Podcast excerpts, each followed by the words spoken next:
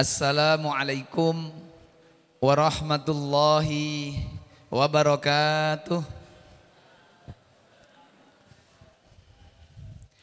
Innal hamdalillah nahmaduhu wa nasta'inuhu wa nastaghfiruhu wa nastahdihi wa natubu ilaihi wa na'udzu billahi min sururi anfusina wa sayyiati a'malina may yahdihillahu fala mudhillalah wa may yudlil faulaika humul khasirun.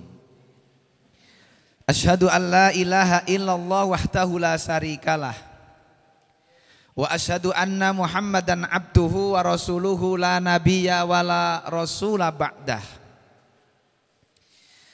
Allahumma salli ala sayyidina wa habibina wa syafi'ina wa kutwatina. Wa qurrati a'yunina Muhammadi wa ala alihi wa ashabihi. Wa man tabi'ahu bi ihsani ila yaumil qiyamati. Faya ayyuhal ikhwah Faya ibadallah Usikum wa iyaya nafsi bitaqwallah Haithu yakulu azza wa jalla fi kitabihil karim A'udhu billahi minasyaitonir rajim. Ya ayyuhalladzina amanu taqullaha haqqa tuqatih wala tamutunna illa wa antum muslimun. Wa qala alladzi khalaqal mauta wal hayata liyabluwakum ayyukum ahsanu amala wa huwal azizul ghafur wa qala rasulullah sallallahu alaihi wasallam ittaqillaha haitsu kunta Wa adbi sayyi'atal hasanata tamhuha wa khaliqin nasa bi khuluqin hasanin. Allahumma la sahla illa ma ja'altahu sahla wa anta taj'alul hazna idza syi'ta sahla. Allahumma inna nas'aluka ridhaka wal jannah wa na'udzubika min sakhatika wan nar. Sadaqallahul adzim wasodako rasuluhul karim yang sama-sama kita hormati, kita muliakan Ketua Yayasan Pondok Tahfid Zaid bin Sabit. Yang kami hormati Para bapak, para ibu Hadirin, hadirat jamaah kajian rutin Jumat sore. Dan yang mudah-mudahan dirahmati Allah, dimuliakan Allah. Dan dijaga kesehatannya oleh Allah Subhanahu wa taala.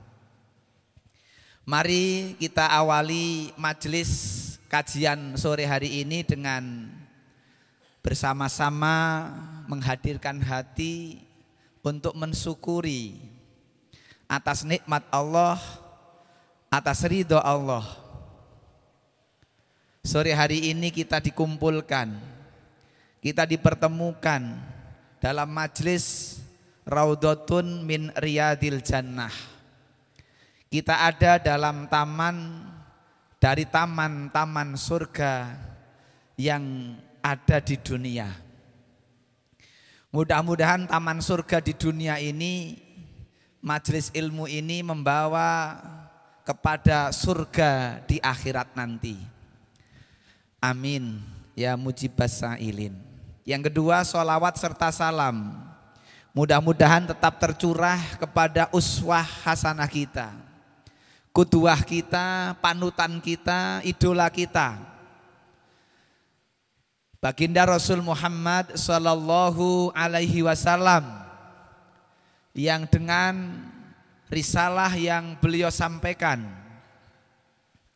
maka sebagian umat manusia yang hidup di muka bumi ini bisa mengenal kebenaran bisa membedakan mana yang hak dan mana yang batil mana yang sunnah dan mana yang tidak sunnah mana yang diperintah dan mana yang dilarang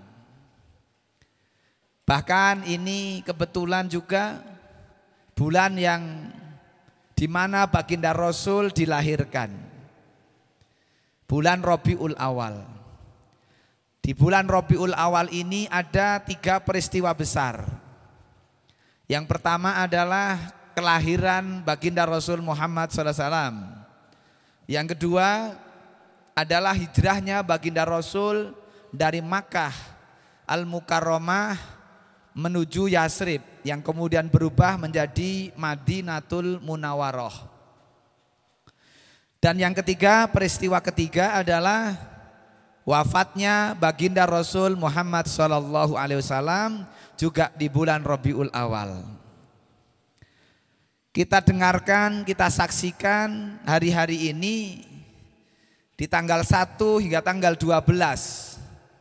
Mungkin malam ini nanti malam terakhir sebagian saudara-saudara kita karena cintanya kepada nabi kita sehingga membuka kembali sejarah dengan membuka kitab manakib Siroh Al-Barojanji atau Andiba untuk membuka sejarah bagaimana baginda Rasul dan para sahabat dari mulai beliau menyampaikan dakwah 13 tahun di Makkah dan 10 tahun di Madinah. Waktu yang sangat singkat peradaban umat manusia berubah. Luar biasa. Hanya membutuhkan waktu 23 tahun di mana sebelumnya manusia itu menghamba kepada sesama manusia. Tatkala dakwah sudah disampaikan, akhirnya terjadi perubahan besar di mana manusia menyembah robnya manusia. Hadirin yang berbahagia, cinta Rasul. Sampai kemudian dibuat lagu cinta Rasul. Bagaimana mengejawantahkan cinta Rasul. Ini yang juga perlu kita kaji. Maka sore hari ini karena cintanya kita kepada Rasul dan kita ingat kepada Rasul tidak hanya di bulan Robiul awal. Kita cinta Rasul, kita ingat Nabi tidak hanya di bulan Robiul awal. Maka sengaja kita sampaikan materi dengan tema amal berbeda tetapi punya tujuan yang sama. Amal kita berbeda-beda. Amal satu dengan yang lain berbeda-beda.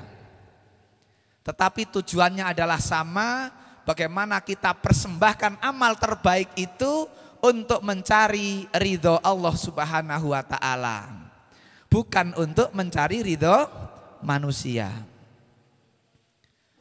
Maka kalau kita baca firman Allah surat Al-Mulk ayat yang kedua yang telah dibacakan oleh Ananda siapa semuanya tadi? Siapa tadi yang baca Al-Quran? Cevi. Masya Allah bagus bacaannya. Dibaca surat Al-Mulk ayat yang pertama hingga berapa ayat tadi. Kita kemudian salah satunya kita dengarkan tadi adalah surat Al-Mulk ayat yang, kedua. Alladzi khalaqal mauta wal hayata. Allah Subhanahu wa taala yang menciptakan mati wal hayata dan hidup untuk apa Allah menciptakan mati dan hidup? Liap luwakum. Allah menguji kita semua. Itu semua mati dan hidup itu sebagai ujian, sebagai cobaan. Maka dunia ini sepenuhnya adalah ujian. Dunia ini menjadi mazroah, sawah Kemudian Allah Subhanahu wa taala menerangkan ayyukum ahsanu amala. Siapa yang paling ahsan amalnya? Bukan hanya sekedar hasan. Kalau hasan itu baik. Kalau ahsan ini dalam bahasa Arab namanya ismun tafdil. Apa ismun tafdil? Seperti kata sogir menjadi asgor. Kata kabir menjadi akbar. Liyabluwakum ayyukum ahsanu amala. Siapa yang paling ahsan amalnya? Maknanya, ehwas kalian, hidup ini ternyata kompetisi. Hidup ini adalah perlombaan. Kalau di dalam Al-Quran disebut fastabikul khairat. Berlomba dalam hal yang baik. Kita diuji untuk beramal-amal yang terbaik. Bukan hanya sekedar amal yang baik, tapi terbaik. Liyabluwakum ayyukum ahsanu amala. Ayat ini kalau kemudian diterangkan, dijelaskan lagi sebagaimana firman Allah dalam surat An-Nahl ayat yang ke-97 kaitannya dengan amal yang soleh. Man amila solihan ming zakarin au ungsa huwa huwa mu'minun falanuhyannahu hayatan tayyibatan walanadziyannahum ajrohum bi ahsani maka ya'malun. Allah Subhanahu wa taala menginformasikan Bapak Ibu sekalian kepada kita. Siapa saja yang beramal soleh, baik dia laki-laki atau perempuan, laki-laki atau perempuan. Syaratnya wahwa mukmin. Yang penting dia beriman beramal soleh laki-laki atau perempuan dan dia mukmin. Allah tidak melihat pekerjaannya, Allah tidak melihat apa amal solehnya. Laki-laki perempuan beramal soleh, tidak dipresani apa organisasinya, tidak dipresani lembaga yayasan, lembaga dakwah, lembaga pendidikannya tetapi masih dalam rangkaian sebuah amal yang soleh. Allah beri jaminan di dunia dan akhirat. Jaminan di dunia falanuh yanahu hayatan toyibah. Itu Allah menggunakan dengan bahasa fa. Lanu yanahu, tapi diawali dengan fa. Kemudian yang satunya walanat zianahum Allah dahului dengan kalimat kata wawu atau huruf wawu. Allah bedakan kenapa kok fa dan wa. Karena fa itu langsung. Kalau wa ada jeda, itu bahasa Arab. Kalau fa Allah akan beri kontan. Tidak ada jeda. Tetapi kalau wa Allah berikan nanti, ada jeda dulu. Maka kalau urusan dunia, orang yang beramal soleh, dunianya langsung diberi dengan kehidupan yang toyib. Sebagian ahli tafsir menerangkan toyib itu surga. Toyib itu konaah, begitu. Eh was kalian, ketika Allah berfirman untuk ganjaran, Allah berfirman untuk pahala, Allah menggunakan wa walanat ziannahum. Kenapa wa? Karena orang akan mendapatkan ganjaran tidak akan langsung. Maka urusan ganjaran, urusan pahala tidak langsung diberikan di dunia. Harus mati dulu. Harus ada jeda antara amal mati baru pahala. Maka itulah Allah Subhanahu wa taala berfirman dengan menggunakan wa, tidak fa walanat zianahum ajrohum. Allah akan beri kehidupan, ya Allah akan beri balasan dengan ganjaran. Bapak Ibu sekalian, kalau ganjaran diberikan di dunia tidak ada tempatnya. Kita kalau mau mengumpulkan ganjaran dan diberikan di dunia, boten wonten panggenanipun. Coba satu, satu keterangan hadis, dua rokaat sebelum subuh itu lebih baik daripada dunia seisinya. Kalau itu diberikan di dunia, mau diletakkan di mana, Pak? Mau diletakkan di mana, Bu? Taruhlah kalau bukan kemudian dunia seisinya, cukup satu armada saja. Siapa yang beramal soleh dengan sholat dua rakaat sebelum subuh akan mendapatkan satu unit pajero gitu, ben esok. Angger sholat rong rakaat sadurunge subuh oleh pajero amal bingung itu. Arab ngendi lek parkir. Padahal baru satu unit armada saja.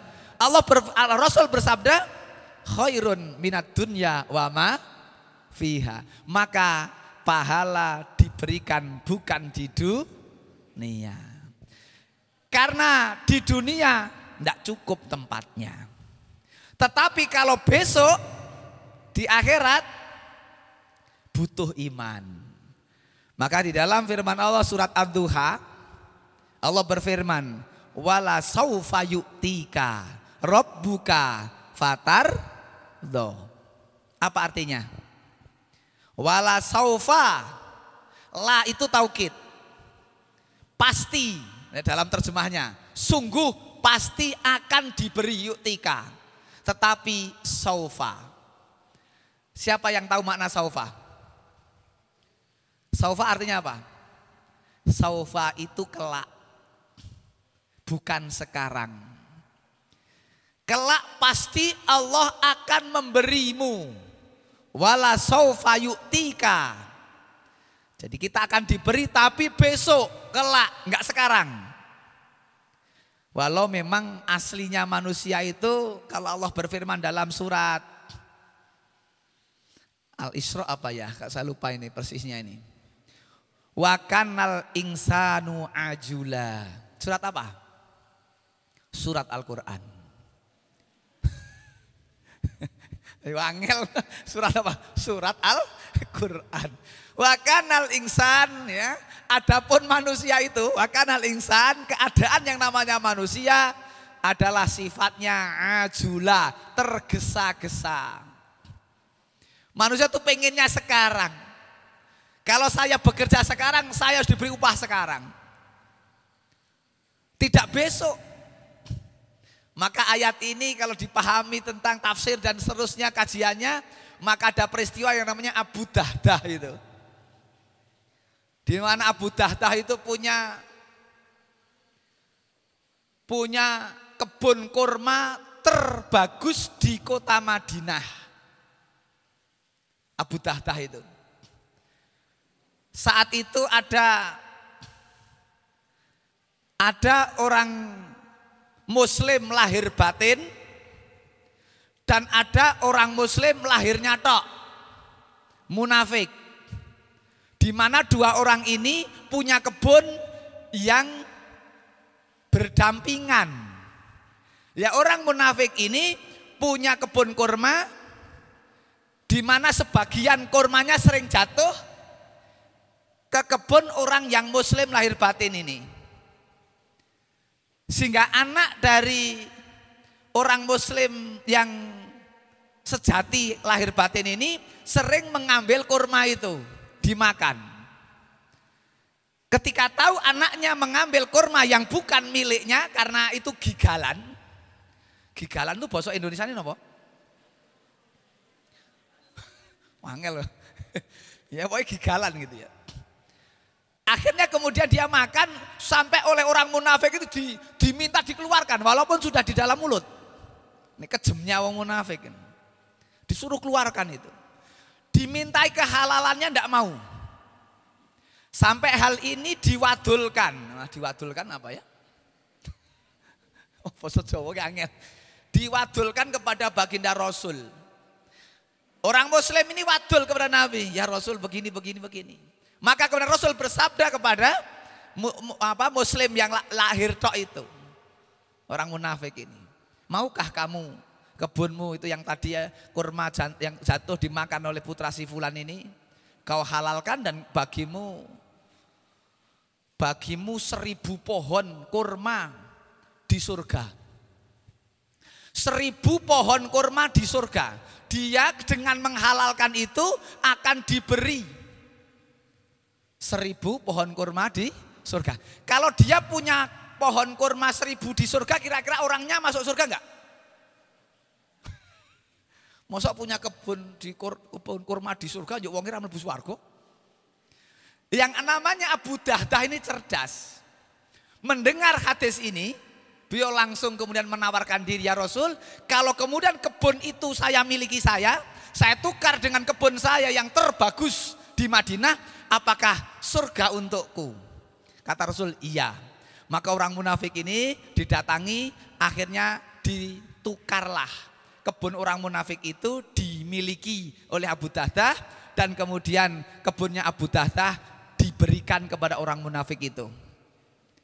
Maka dengan demikianlah orang munafik itu yang untuk menerangkan wala saufayutika. Orang munafik tidak mau kalau besok, sekarang. Itu loh maksudnya. Kalau memang diberi sekarang, jangan besok. Dia nggak percaya. Sofa kan besok.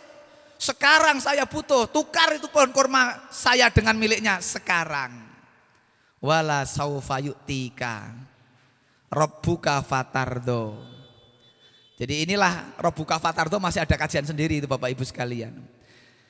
Demikianlah Bapak Ibu bermacam-macam amal, berbeda-beda jenis amal, tetapi tujuannya adalah sama, bagaimana kita kembali ke tempat aslinya manusia, yaitu surga.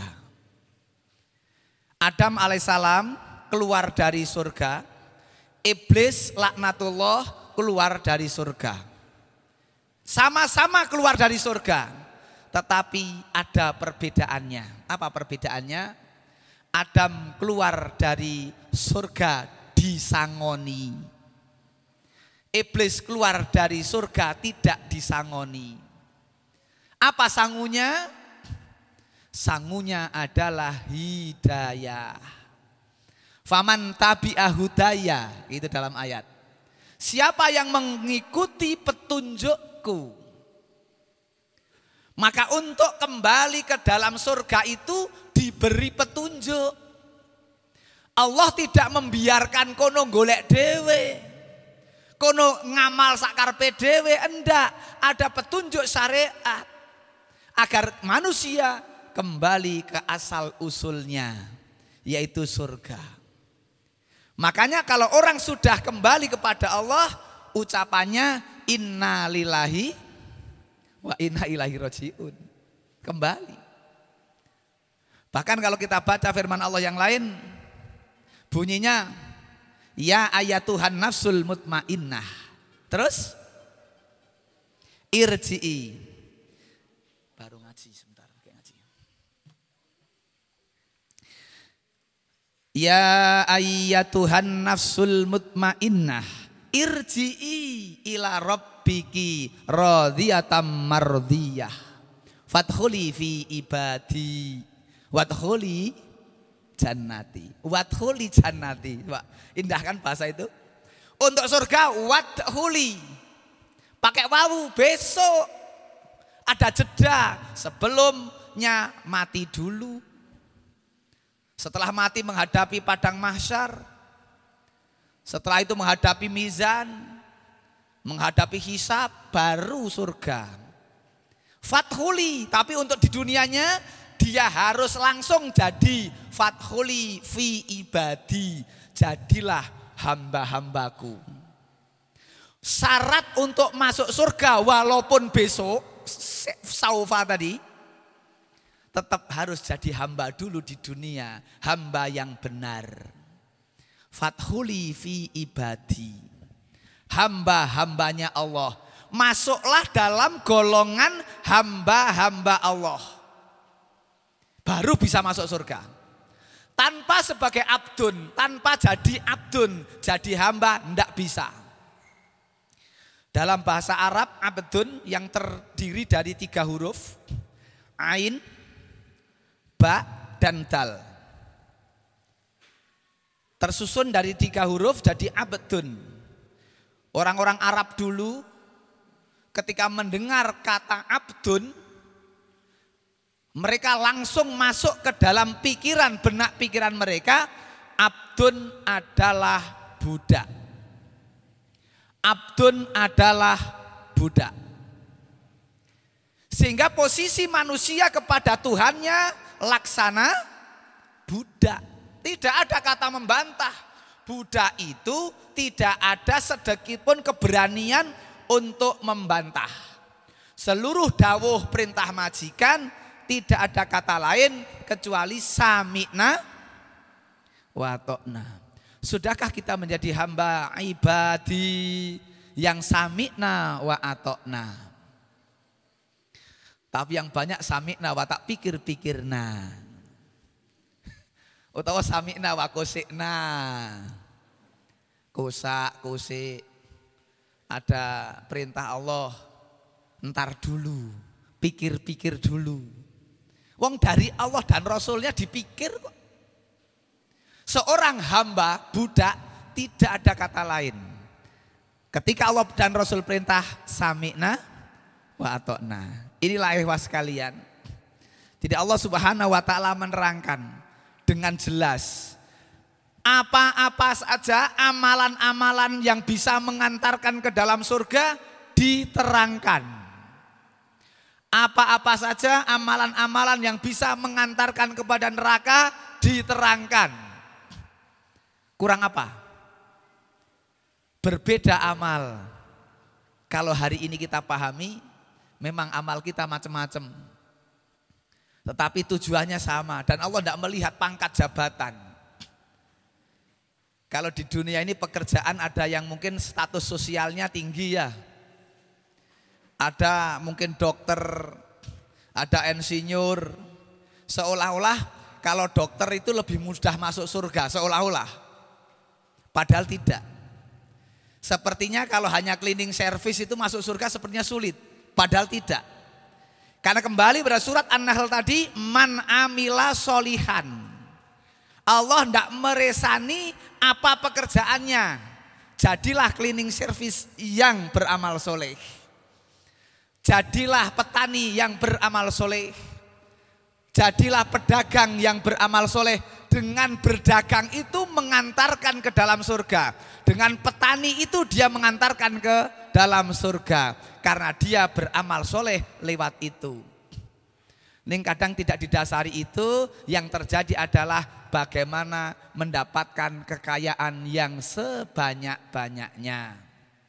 Bagaimana mendapatkan uang yang sebanyak-banyaknya.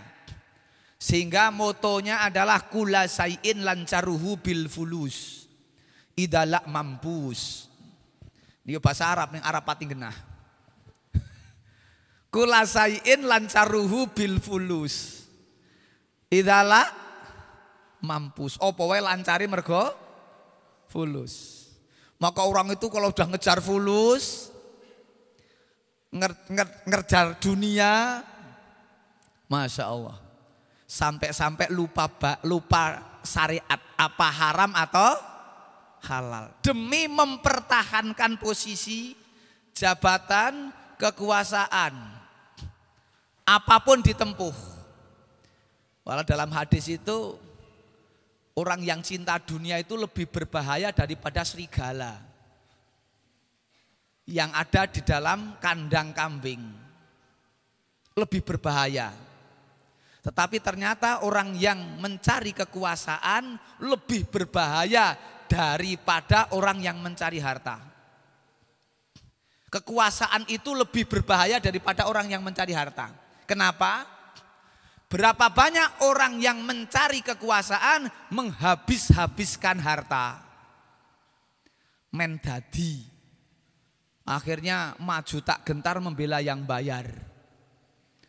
Ngedum di mana-mana. Tekan goni rak dadi. Pilihan rak dadi. Mumet cumleng sirai metu saka ngomah kuatoan kolor joget ning pertigaan. Di sana senang, di sini senang ngono. Stres. Wonten mboten? Wonten. Ya karena apa? Kejar ke dunia kok. Ini Bapak Ibu sekalian, maka kita berbeda amal tidak masalah. Ada pondok khusus pendalaman fikih, usul fikih, tahfidz, tafsir, macam berbeda amal kita persembahkan untuk kepada Allah. Hebatnya lagi kalau antar pondok, antar lembaga pendidikan, antar yayasan dakwah bekerja sama. Wallahu fi aunil abdi madamal abdu fi auni akhihi. Kata Allah, kata Rasul, betul Allah akan menolong. Wallahu fi aunil abdi. Allah tetap akan menolong seorang hamba. Manakala hamba itu mau menolong saudaranya. Kalau lembaga pendidikan kita, yayasan kita, organisasi kita, pengen ditolong Allah kalau menurut konsep hadis itu maka tolonglah lembaga lain. Maka tolonglah yayasan dakwah yang lain. Bukan malah saling saling berpecah. Ini konsep. Ini seakan-akan karena tidak paham agama nama berbeda beda majelis taklim beda nama kajian penteleng pentelengan Kenapa mendeleng? Karena punya mata. Nah, punya mata? Enggak mendeleng. Ini keliru. Coba Bapak Ibu, ini masih jam berapa ini? 17.28. Sudah hampir setengah enam. Ngajinya sampai jam berapa? Nonton ya. Biasanya ngaji niku mulai ini molor apa-apa nih bubari tepat waktu biasanya. Saya ingin tambahkan surat Al-Hasr ya, ini mumpung sowan ke sini ya. Surat Al-Hasr ayat yang sembilan itu loh. Ini kan luar biasa kalau kita bisa mencontoh bagaimana Nabi mendidik sahabat Ansor dan Muhajirin itu loh. Tolong menolongnya luar biasa. Sampai Allah abadikan dalam ayat wa yu'thiruna ala anfusihim walau kana bihim khososoh. Ini ternyata ada peristiwa seorang sahabat namanya Tolhah. Tolhah ini menghidangkan makanan di mana baginda Rasul saat itu punya tamu dan Rasul sudah sowa, eh, sudah apa? Rasul sudah datang ya rawuh ke ke istri-istri yang lain, nggak ada yang punya. Kita malam ini ada tamu, adakah yang bisa untuk nyuguh? Ikromuduyuf, Kata istri Rasul nggak ada Rasul, nggak ada apa-apa di rumah sudah nggak ada apa-apa hari itu. Itu Rasulullah. Akhir Rasulullah mengumpulkan sahabat-sahabat. Diterangkan, disampaikan, adakah di antara kalian yang punya makanan untuk menyuguh ya, untuk apa? Menghormat ikramuduyuf tamu kita dari hijrah dari Makkah. Semua diam. Sampai beberapa kali Rasul mengatakan demikian yang sama, ada satu sahabat yang ngacung memberanikan diri, saya ya Rasul akan saya suguh, akan saya sambut tamu kita ini ke rumah saya. Sampai di rumah Tolkah ini kemudian tanya istrinya sama tamunya, ada nggak makanan untuk tamunya Rasulullah? Kata istri tinggal satu porsi untuk anak kita yang sudah lapar. Ada tinggal satu porsi. Wah, ini ketulusannya sahabat saat itu. Satu porsi niku satu piring kira-kira kan gitu ya. Untuk anaknya yang sudah lapar, apa kata kata ataulah kepada istrinya? Kelonilah. Kelonilah itu apa ya? apa Ustaz? Pokoknya kon ngeloni kami ngasih turu lah. Itu anak kita mbok keloni sampai turu. Akhirnya dikeloni sama istrinya mak tidur. Setelah itu kemudian setelah tidur hidangan yang untuk anak yang lapar yang sudah tidur diberikan kepada tamu. Wayu siruna ala angfusihim mereka isar mendahulukan saudaranya walau kana bihim khososoh walau diri mereka membutuhkan. Diberikan kepada tamu ini hidangan kau makan. Kata tamu ndak mau makan saya kalau tidak kau temani. Tambah bingung tuh Ki. Sebagai sohibul bait bingung menggarek sak piring ngajak kon ngancani barang ayo bingung ning omah terus ra ono gitu loh. Saya tidak mau makan kalau tidak kau temani. Tolah mengatakan, saya tidak bisa menemani Anda. Silahkan Anda makan, saya harus menemani istri saya makan. Istri saya itu kalau nggak tak temani makan, nggak mau makan gitu kalau bahasanya Temanggung ya. Kira-kira begitu. Saya harus menemani istri dalam untuk makan. Padahal di dalam tidak ada apa-apa. Silahkan kau makan. Akhirnya dia makan dengan lahap. Nek ini Temanggung yo semego. Bahasane sing luwih semego dokoh. Lap lep lap lep ngono. Insya Allah ketika itu Bapak Ibu sekalian, ketika itu kemudian Tolha di dalam dengan istrinya etok-etok makan. Mungkin ya rodo karo rodo kaya perang cendok karo piring klutak-klutik, ming ora ono sing dimam kuwi. Mungkin nganggo antok, wek ngono barang ya ya. Dan sebagainya. Ya Allah ya Rob. Ini sahabat. Seolah-olah dia sedang makan dengan lahap, padahal nggak ada yang lain. Allah peristiwa Allah apa Allah abadikan peristiwa ini dengan turunnya surat Al-Hasr ayat 9 itu. Wa yu'thiruna ala anfusim walau kana bihim. Ini ada di tengah-tengah ayat. Saling bantu biantu. Saling tolong menolong. Dan tulus. Tulus, kata tulus ada di dalam awal ayat. Tidak ada tendensi. Tidak ada tujuan lain. Kecuali dalam rangka tadi surganya Allah. Maka orang-orang dulu itu yang punya harta-hartanya untuk mencari surga. Yang punya kekuatan fisik-fisiknya untuk mencari surga. Salah satu contoh yang punya fisik, kekuatan fisik namanya Siapa yang baru tahun ketujuh masuk Islam itu? Khalid bin Walid. Khalid bin Walid itu satu tahun sebelum Fathul Makkah baru masuk Islam. Tiga tahun sebelum Ya Rasulullah Sedo. Itu Khalid bin Walid. Fisiknya luar biasa untuk apa? Membela Islam dan kaum muslimin. Sampai ketika beliau berbaring di atas ranjang mengeluh kepada Allah. Ya Allah, saya sudah perang di mana-mana, berkali-kali saya perang. Kalau kemudian dari ujung kaki sampai ujung kepala ini setiap beberapa ini apa jari jemari pasti ada luka tiga kata Khalid. Luka pedang, luka tombak dan luka panah. Tetapi hendak aku meninggal dunia, saya tidak meninggal di tengah-tengah medan perang. Itu Khalid gelo sekali kok tidak mati di peperangan. Tapi dapat surganya Allah.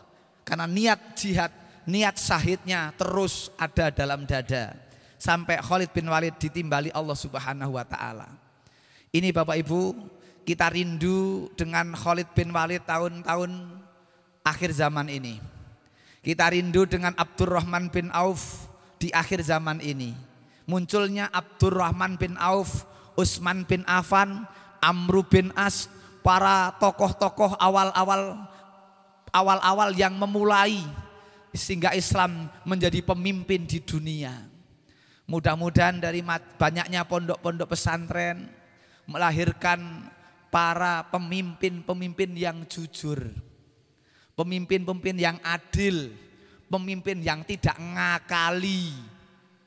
Karena sekarang banyak model-model yang ngakali berdasarkan dalil mumpung ing ngarso mumpung kuoso ing mat yo numpuk bondolan arto tutwuriha podon jegali.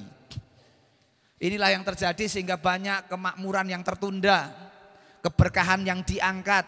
Maka hari ini monggo bersama-sama ikut nyengkuyung. Monggo bersama-sama ikut berkontribusi. Untuk apa? Membela Islam dan kaum muslimin. Apa pun yang kita ada, amal berbeda, tujuannya kembali kepada surga memang asal usul manusia dan itu ternyata berjamaah. Wasiqal ladzina takau. Terus wasiqal ladzina takau ila rabbihim zumaro gitu ya. Zumaro. Apa zumaro? Berbondong-bondong. Ternyata masuk surga itu berbondong-bondong, tidak sendiri. Berjamaah bareng-bareng, ayo ajak yang lain. Wasiqal ladina takau rabbahum ilal jannati zumaro. kepada masuknya ke dalam surga itu berbondong-bondong bareng bareng tidak sendirian. Ning syaratnya wasikol ladina takau. Allah akan menggiring mereka-mereka yang itakau, yang bertakwa. Jadi ternyata orang-orang yang masuk surga adalah orang-orang yang bertakwa. Maka dalam hal ini kita terus berikhtiar dengan ngaji, dengan ikut berkontribusi membesarkan Islam, membela Islam dan kaum muslimin dengan amal apa pun yang kita bisa. Tidak harus amal yang kemudian tampak hebat di depan manusia. Tidak. Tetapi tetap bernilai di sisi Allah. Amal yang besar di sisi Allah. Demikian saya kira Bapak Ibu sekalian. Ini maghrib jam 17.41. Ini sudah jam 17.38. Untuk itu mari kita akhiri ini sebelum matahari terbenam untuk sholat maghrib. Dan ini hari Jumat. Ini kalau menurut keterangan para ahli ilmu sejak mulai khotib naik ke mimbar, doa itu mustajab sampai hurufnya matahari, terbenamnya matahari. Mari kita berdoa bersama-sama. A'udzubillahi minasyaitonirrajim. Bismillahirrahmanirrahim. Alhamdulillahirabbil alamin. Hamdan syakirin, hamdan naimin, hamdan ghafirin, hamdan yuafi ni'amah wa yukafi umazidah. Ya Rabbana lakal hamdu kama yambaghi li jalali wajhikal karim wal yadim sultanik. Allahumma salli ala Muhammad wa sallim wa radiyallahu taala an kulli sahabati Rasulillahi ajmain. La ilaha illa anta subhanaka inni kuntu minadh dhalimin.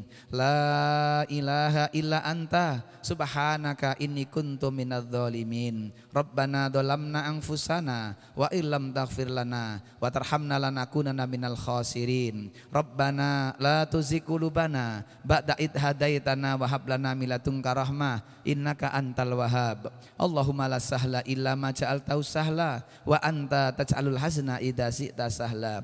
Allahumma ij'al khaira a'malina akhiraha waj'al khaira a'malina khawatimiha waj'al khaira ayyamina yauma liqaika. Allahumma ahsin akibatana fil umuri kulliha wa ajirna min dunya wa adabil akhirah. Allahumma aslih lana dinana alladhi huwa ismatu amrina wa aslih lana dunyana allati ilaiha ma'ashuna wa aslih lana akhiratana allati ilaiha ma'aduna waj'alil hayata ziyadatan lana fi kulli khair waj'alil mauta rahatan lana min kulli syarr Rabbana hab lana minas solihin Rabbana hab lana min azwajina wa dzurriyyatina qurrata ayuni waj'alna lil muttaqina imama Allahumma inna nas'aluka ridhoka wal jannah wa na'udzubika min sakhatika wan nar. Rabbana atina fid dunya hasanah wa fil akhirati hasanah wa qina adzabannar. Subhana rabbika rabbil izzati amma yasifun wa salamun alal mursalin walhamdulillahi rabbil alamin. Demikian para bapak, para ibu, hadirin hadirat yang bisa kita sampaikan. Mudah-mudahan sedikit ini ada manfaatnya. Aku lukau lihat astaghfirullahaladzim liwalakum. Inna huwal ghafur rahim. Assalamualaikum warahmatullahi wabarakatuh.